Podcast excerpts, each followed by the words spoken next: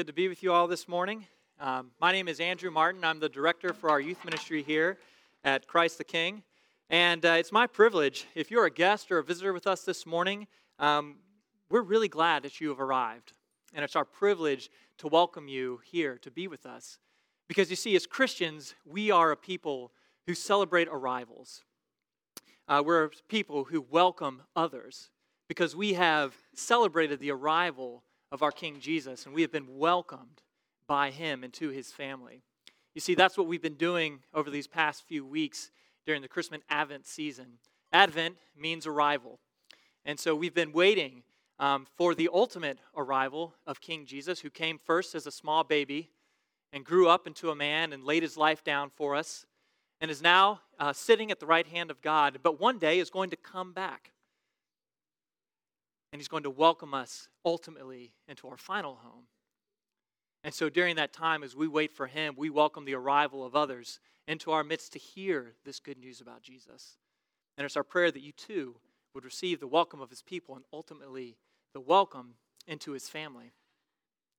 But as we as we welcome arrivals, we're also a people of waiting. We're waiting for Jesus to come back. And while we wait, it's very easy for us to have different questions that arise in our mind. Perhaps the most obvious one would be well, who is it exactly that we're waiting for? Christians who have been walking with Jesus for a long time can have this question Who exactly is this Jesus that we're waiting for? And if you're visiting with us and you've heard a little bit about Christianity, you, you probably have a similar question. Who exactly are these people waiting for? They say they're waiting, they celebrate Advent, but who is this Jesus? So it's my prayer this morning that as we read um, this word from Luke chapter 2, that we'll get a little bit better understanding of who Jesus is as we hear a story from his life. So we're in Luke chapter 2 this morning. It's printed in your bulletins. You can also turn to it in your Bibles. And read with me now as we begin in verse 41. Now his parents went to Jerusalem every year at the feast of the Passover. And when he was 12 years old, they went up according to custom. And when the feast was ended, as they were returning, the boy Jesus stayed behind in Jerusalem. His parents did not know it. But supposing him to be in the group, they went a day's journey. But then they began to search for him among their relatives and acquaintances. And when they did not find him, they returned to Jerusalem, searching for him. After three days, they found him in the temple, sitting among the teachers, listening to them and asking them questions. And all who heard him were amazed at his understanding and his answers. And when his parents saw him, they were astonished. And his mother said to him, Son, why have you treated us so? Behold, your father and I have been searching for you in great distress. And he said to them, Why were you looking for me? Did you not know that I must be in my father's house? And they did not understand the saying that he spoke to them. And he went down with them and came to Nazareth and was submissive to them. And his mother treasured up all these things in her heart. And Jesus increased in wisdom and in stature and in favor with God and man. This is the word of the Lord. Please pray with me. Lord, we thank you that you have been faithful to us during this Advent season, that our waiting for you has never been in vain, and that your arrival is a means is a time for celebrating the good news of what you've come to do. So we pray, Lord, this morning that you would help us to understand who you are as our Savior a little bit better, and that this good news would transform our lives as we continue to wait obediently and faithfully for you. It's in Jesus' name we pray. Amen. Well, a few mornings ago, on Christmas morning, like many families across the country, we were celebrating Christmas with our children and we were all sitting around, and uh, they were opening up their gifts. And one of our children, they'd been anxiously waiting, waiting to open these presents.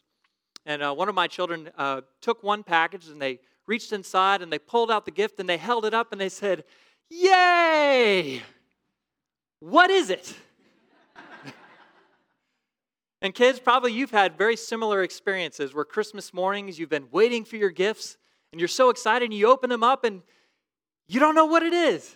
You don't understand it. You're still excited, but you're not really sure how it works. Maybe it's a puzzle that you're going to need your parents to help you with, or a toy that hasn't been put together yet. And so all you see are lots of different random pieces, but you don't see how it functions and what it's going to do and how it's going to bring you joy in a certain way. We've all experienced these things where we have things that we like, we're excited about, but we don't, we don't quite understand them. And sometimes it's just, well, we just need a little time to, to get to know this thing a little bit better, read the instructions. But other times, our, our misunderstanding actually begins to lead us to frustration. And sometimes that frustration can then even lead us to anger. Because not only do we not understand this gift, maybe, maybe it wasn't exactly what we had hoped for. Maybe we didn't get the thing that we had desired and the way that we had desired it. Or perhaps it, it didn't do for us the thing that we had hoped it would do. It didn't give us the happiness or the joy or the satisfaction that we had longed for and that we had looked to this thing to give us. And I think it's very easy for that to happen for us on Christmas morning when we celebrate the ultimate arrival of Jesus because, like Mary and Joseph, we don't understand Jesus. There's so many things about him that we just don't get. And a lot of times, this misunderstanding grows out of very real pain in our lives, very real suffering that we've experienced, sins that we've fallen to, or sins that we have received at the hands of others, hurts that we've received. So we become angry, we become frustrated with Jesus. We don't understand him because we think, Jesus, you were, we were told that you were coming to save us, to deliver us from the suffering, from these sins. But it doesn't seem like you've done that. For some of us, we feel that because we've celebrated Christmas morning, but there's been empty chairs. People who used to be there with us that are no longer there. And we grieve that. Painful to us. For others, all the chairs are full, but there might as well be a Grand Canyon of distance between us because the relationships that are there in front of us have been broken. We've experienced pain from the people sitting right across the table from us. Think, Jesus, where are you in this situation? Why haven't you saved us from this? Or for others, we continue to wrestle with sin. We feel great shame and guilt. And maybe even on Christmas Day itself, some of you fell into a pattern of sin that you've been falling into over and over and over again over the years. And you think, how could I on Christmas Day sin against Jesus? Why has He not saved me from this sin on this day or any other day of the year. Where are you, Jesus? I don't understand you. Well, friends, this, this makes a lot of sense. It's things that we can relate to, and these are very important questions for us to be asking. Because all this suffering, all these sins that we wrestle with, these things matter very, very deeply to our God. You see, in Psalm 56, David probably a man who, who knew suffering like, like no other man who had ever lived. He wrote a song, wrote a prayer to God, and he says, Lord, you have put my tears in your bottle. God knows all of our tears and our cares. He cares about each single one of them. David also says, You've counted the number of times I've tossed in my bed. Every time you've rolled over with fear, with anxiety, with grief or guilt, God sees it. He counts it, He knows it, He cares about it. And that's why, that's the reason that Jesus came. Because God loves us and because He cares for us. And it's why Luke wrote this story down for us. Theophilus, the original, one of the original readers of this story, he says to them, I'm writing to you so that you may have certainty concerning the things you have been taught. See, we've all been taught that God is love. We've been taught that He cares about us, that He sees these things that we're going through. And yet, in the midst of our sin and suffering, it's easy for us to become not so certain that those things are true. It's easy to begin to doubt those truths. And that's why this word was written for Theophilus and all the readers in, in, the ancient Roman world. No, it's been passed down and carefully preserved and given to us so that we too can have certainty that Jesus was worth waiting for, that Jesus does give us a reason to celebrate. And why? Why is this true? Well, one of the first reasons we're going to see is that Jesus can identify with us and our pain and our suffering because Jesus became just like you and me. We have been waiting for a Savior who lived a human life. As Christians, we confess that Jesus is 100% God. We see that in this passage here. Jesus calls God my Father. Nowhere in the Old Testament does anyone call God my Father. He's referred to as Father, but it's always as a group. We say, Our Father. We are His people, we're His children. But Jesus says, No, He is my Father. He's saying, I am God. 100%. And we see this in other passages throughout the New Testament. John 1 In the beginning was the Word, the Word was with God, and the Word was God. Jesus is 100% God. But something happens at Advent. Something happens when Jesus arrives in the flesh. Our God becomes 100% man, he becomes 100% human being so that now he is what we call the God man. And this is a great mystery. We're not going to sort it all out. I can't pop the, the hood on the engine of this thing today and say, well, see, this is how he's 100% God and 100% man.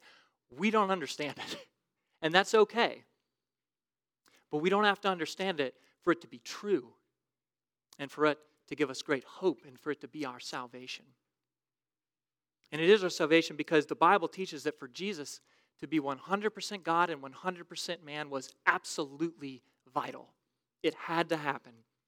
In Hebrews 2, he says, Since the children, since you and I, share in flesh and blood because we're human, he himself likewise partook of the same things. He had to be made like his brothers in every respect to make propitiation for the sins of the people. In other words, what he's saying is to save us, Jesus had to be just like us. And that's Luke's point. He's saying this is exactly what happened. Look at me. Well, if you turn back to Luke chapter 2, when the shepherds, when they first hear about the arrival, about the advent of Christ, they go and they find him, and he's lying in a manger. He's a little baby, a human child. And then in this passage, we hear that they go up to Jerusalem and they call what? What do they call Jesus? They call him the boy, a 12 year old boy. He's a 100% man, experiencing life just like you and me. Verse 52, he says, And Jesus increased in wisdom and in stature and in favor with God and man. In other words, Jesus is growing up just like any other child that's ever walked on the face of this earth has had to do. And what would this look like? Jesus experiencing life just like all of us have experienced it. Well, it says that he was a 12 year old boy. Now, that's a very significant age for a young man in Jerusalem or in Israel at that time, because at the age of 13, he would become what they call a bar mitzvah. He would become a son of the commandment. Bar means son, mitzvah means commandment. That's where we get this modern, uh, this modern beautiful tradition uh, among, among uh, people who practice Judaism. You become a full member of the synagogue. You're fully responsible to obey the laws and the commandments of God. And this was the same back in these days. And so when it says that Jesus was 12 years old and they bring him up to Jerusalem, they're taking him up there because they know that in a year he's going to become a son of the commandment, fully responsible for living as a full member of the people of God. And so they bring him to Jerusalem. Why? To celebrate the Passover, one of the most important feasts and festivals that he will participate in when he grows up. And so they're bringing him there because Jesus doesn't know everything yet. As a man, he's learning, he's growing, he's being taught by his parents. He's experiencing life just like you and me as we have to learn, as we have to grow, as we need our parents to teach us. And we also see that not only this, but he's asking questions. Look in verse 46. He's sitting among the teachers, listening to them, and asking them questions. And they're amazed.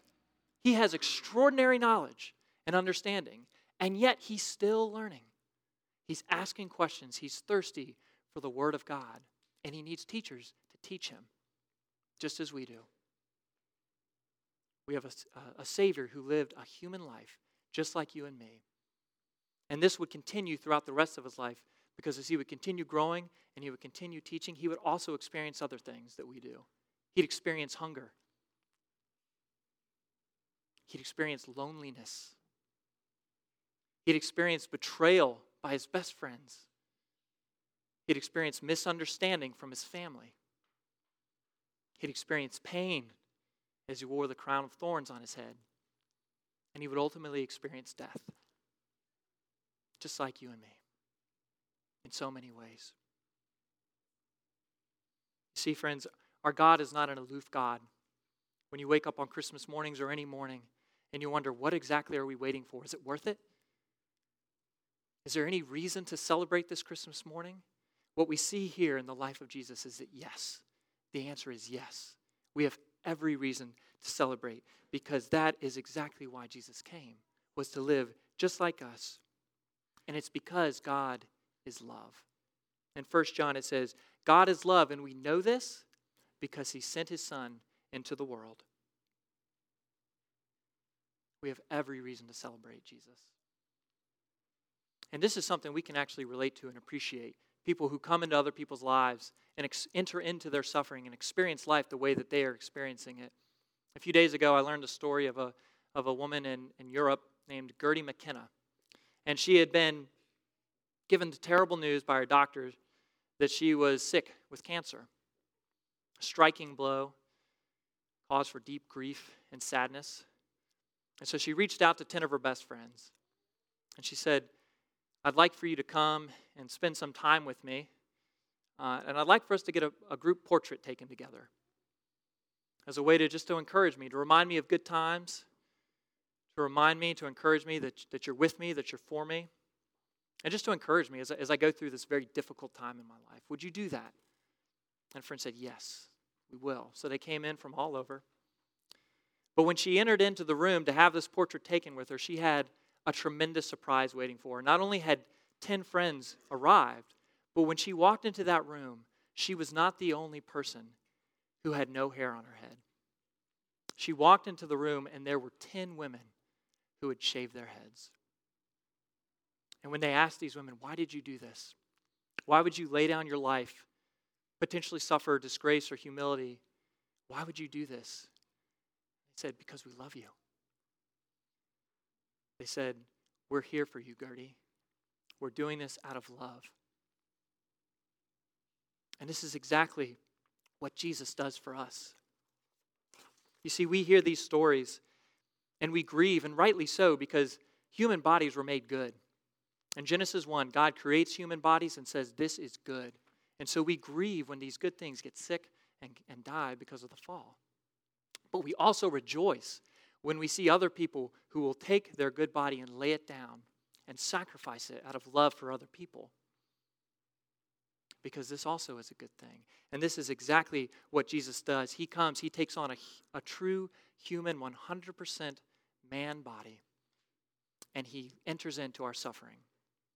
And you see, when we understand and when we appreciate the beauty of this story about Gertie, we also see the beauty of the gospel in a way like no other. Because you see, while it was beautiful for them to do this, to shave their heads and enter into her life in this way, it was very limited. They could only enter into her life in a way that was showing sympathy for her. They couldn't undergo chemotherapy for her, they couldn't take and cure her cancer. But Jesus can. You see, when Jesus took on a human body, he didn't come just with the power to sympathize with us, he came with the power to actually save us, to live life exactly as we have, and then to take that life and to lay it down and take it back up again with the power to forgive us for our sins and to bring us into his home and relieve us from all of our sufferings when he returns. And so when we ask, was he worth waiting for? Is there anything to celebrate? Like Gertie, we can respond with joy and with laughter. You know what she did when her friends arrived? She embraced them. She laughed for joy because she knew they'd come with love and with care for her. And that's exactly how we can respond to Jesus is because we see he's not here just to sympathize with us, but he actually comes here to save us. And that injects us with tremendous joy so that we can embrace him in love. But how is this possible? How is the fact that Jesus came to live as a man make it possible for him to actually save us? How is him being a man different from anyone else living and laying down their life for someone else's sins? How come only Jesus could do this? Well, you see, Jesus became just like you and me, except for one thing. He was just like you and me, experienced life in the exact same ways, except for one thing.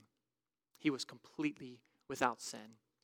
You see, we've been waiting for a Savior who lived a human life, but who also lived a life of perfect obedience. And it's what we need. You see, this is where sin and suffering has entered into the world. Adam, the first man, sinned against God. And because of his disobedience, he fell. And we've all been a part of that. But Jesus, when he came and lived a life of perfect obedience, that qualified him to stand in the gap and to save us. And this is Luke's second point here is that Jesus not only lived a human life, but he lived a life of perfect 100% obedience. Now, some of you may be wondering, well, that's not exactly how I'm reading this story this morning, because it seems like Jesus might have actually violated the fifth commandment by dishonoring his mother and father. I mean, look at, look at this here. Verse 43 He stayed behind, and his parents didn't know where he was. Verse 46 He didn't just stay behind, he was gone for three days. Three days he was missing. They did not know where he was. And verse 48 Mary very clearly thinks that Jesus has sinned, that he has dishonored her. She says, Why have you treated us this way? You've, you've, you've caused us great distress. And we know that Jesus was a 12 year old, and as all of us have been as 12 year olds, we can get a little snarky at times. I still get snarky. Kids, I'm not picking on you. This is something that happens as preteens and it continues into adulthood. But look at his answer. You know, we could read this and say, here it sounds as if he's saying, Why are you looking for me? But that's not what Luke is saying here about Jesus this morning. He's not at all painting a picture of a young pre adolescent who's being disrespectful to his parents. Look in verse 51. It says, He went down with them and came to Nazareth and was submissive to them. Luke is saying Jesus was obedient to his parents. And this is something, this honor would last for his entire life. Even as Jesus hung on the cross, he loved his mother, he cared for his mother, he honored his mother. As he, as he was dying with his last breaths, he looked down and he knew that in that society, a woman without a son to care for her would have a very difficult time. And so he looks to one of his disciples and said, Here is your mother.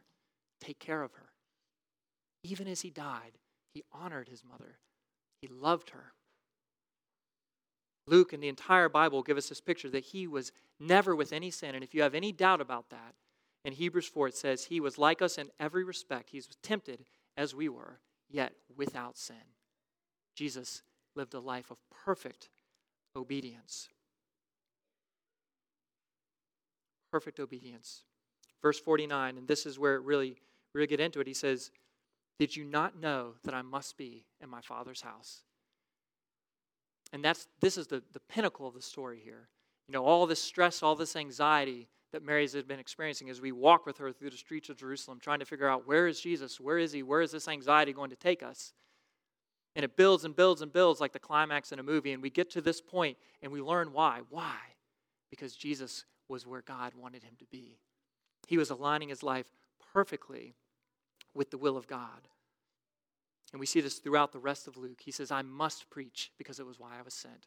I must suffer to fulfill the scriptures, to fulfill God's word. He said, I did not come to seek my own will, but the will of him who sent me. And we need this. We need someone who can be like this, who can obey perfectly, because we recognize that this is not possible on our own. You, uh, when I was in when I was in college, I was participating in some summer training for professional development, and there were a number of us participating in this training, and we were sharing a room. Uh, we were sort of in bunks, uh, about twelve of us in there, and you know we go out for training and we come back and this is where we sleep. This is where we rest. And uh, we had a, a, small bathroom that was adjoining our, our living area. And this thing was terrible because it was constantly backing up with sewage. Sewage would just back up into this bathroom all the time, and you know you'd wait for it to drain out, and then you could go in there. But it was still filthy. It was just it was just disgusting. And so, to, to help deal with this situation, we came up with, a, with a, a room policy. We said if you go into this bathroom, you need to clean your shoes before you come back out into the living area, just out of for health and sanitation, but also out of you know respect for your fellow human beings. And I had a particular interest in this because I was on the bottom bunk, and anyone who wanted to get to their bunk was going to have to climb up my bunk to get into it. So we had one guy, and I was very, very concerned because this guy lived right above me. He was in a bunk right above my own. And he decided, I'm not doing it. I don't care what you other 11 guys think. I'm not, I'm not cleaning my shoes before I come out of this bathroom. You guys can just deal with it. He cared nothing about loving God by caring for his neighbors, by laying his life down to, to just clean his shoes up to come into the bathroom. And he was willing to, because he wanted to follow his own will, his own ways, he was willing to, to track filth all over the room, get it all over himself and all over the rest of us. And it's easy to, to kind of knock on this guy, but that's actually a picture of how all of us are too. We do the exact same things. We wade through the filth of sin. We don't just get it on our feet, we get it all over us in every way imaginable. And we sling it all over the lives of people around us because it is impossible for us to obey God and to love Him perfectly the way that we were designed to.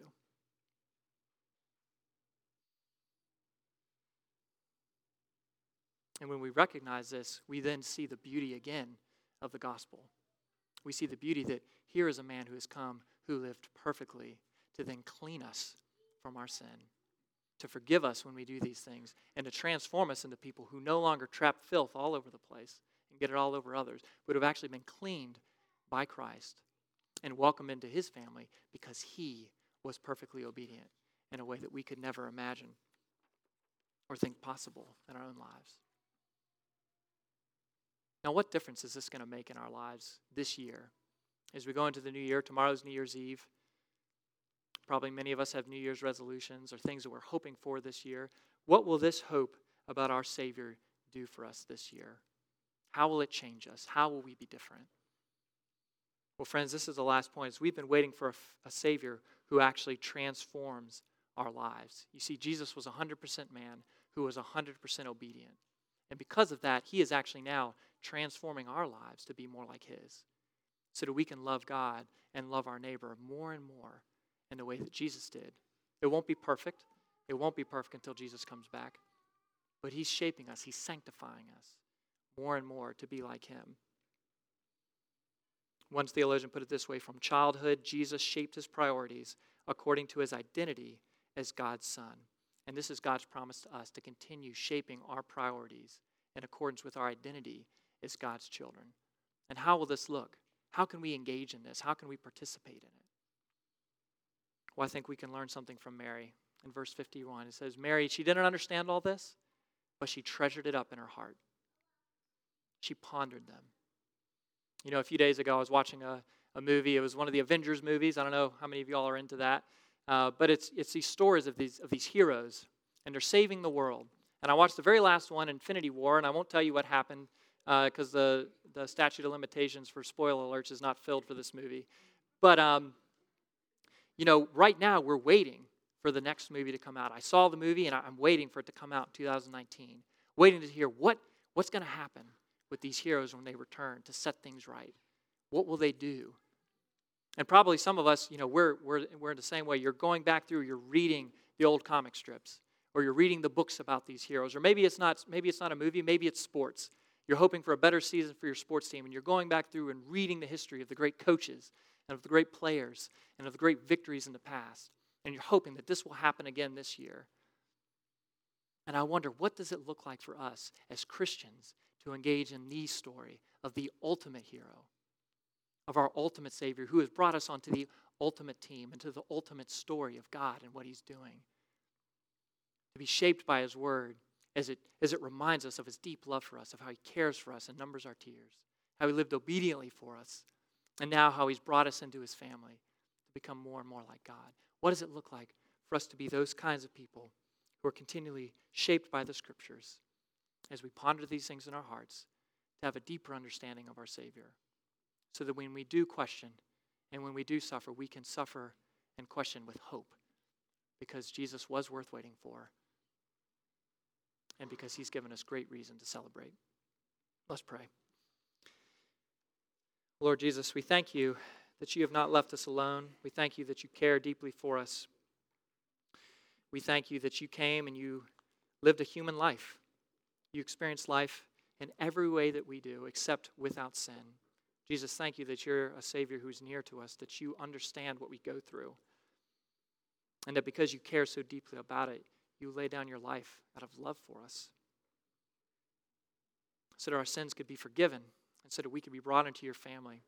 So that when we do suffer, we can suffer with hope, knowing that our Father sees it and He cares about it. And one day He's going to wipe all of the tears from our eyes. Thank you, Lord, that that's the kind of Savior we've waited for in you, that you give us reason to celebrate. And so we pray now that you would equip us, Lord, to continue waiting faithfully for your ultimate arrival when you make all things new. May that be true this year and every year hereafter. It's in Jesus' name we pray. Amen.